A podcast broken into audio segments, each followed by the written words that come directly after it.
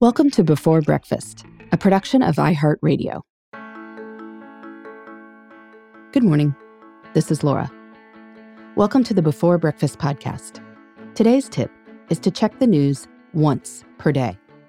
While this is wise for productivity at any point, it is particularly important during times of widespread anxiety. I normally tape Before Breakfast episodes a few weeks ahead. That helps me cope with unexpected disruptions to life. And expected events too, like my fifth child's arrival in late December. We certainly have had more than a few unexpected disruptions now, with my kids out of school for the next few weeks due to emergency measures to prevent the spread of the coronavirus. But I decided to swap in a few last-minute episodes anyway, in order to address what everyone is thinking about. Like many of us, I spent many hours of the past week or so looking at headlines, trying to come to grips with what a global pandemic might mean. I also then realized at some point when I was looking at the New York Times homepage yet again, and my beautiful 3-month-old baby boy was giggling at his toys, that this was the wrong way to be spending my time. We are controlling what we can control in this household, continuing the kids' education at home, making sure we wash hands, avoiding crowds, and not making any rash financial moves. But if reading headlines doesn't do anything but produce anxiety, then there is no point spending more time on this than necessary. And so I have a new rule for myself. Check the news once per day. Back many years ago, this is about as often as we would have been able to get the news anyway, in a morning paper perhaps, or watching the evening news. I can remain an informed person by looking at what is going on in the world once. Other than that, I can help my children with their homeschooling, read books, play outside, and watch my baby learn new things every day. This is a much more productive use of time.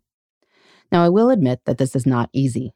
Anxiety induces us to pick up the phone and see what the situation is and see if it has changed. But general mindfulness helps a lot. When I pick up the phone, I try to pause and ask why.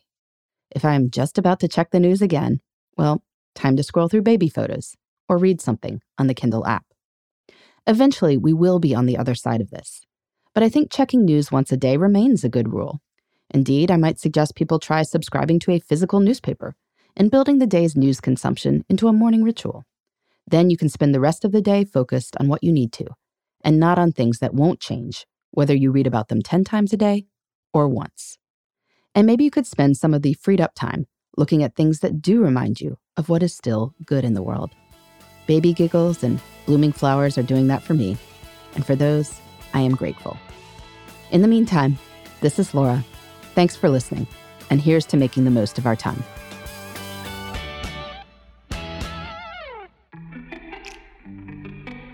Hey, everybody. I'd love to hear from you. You can send me your tips, your questions, or anything else.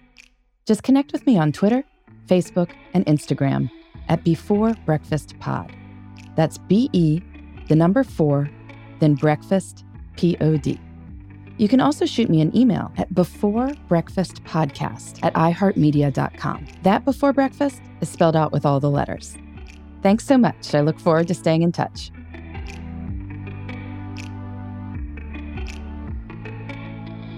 Before Breakfast is a production of iHeartRadio. For more podcasts from iHeartRadio, visit the iHeartRadio app, Apple Podcasts, or wherever you listen to your favorite shows.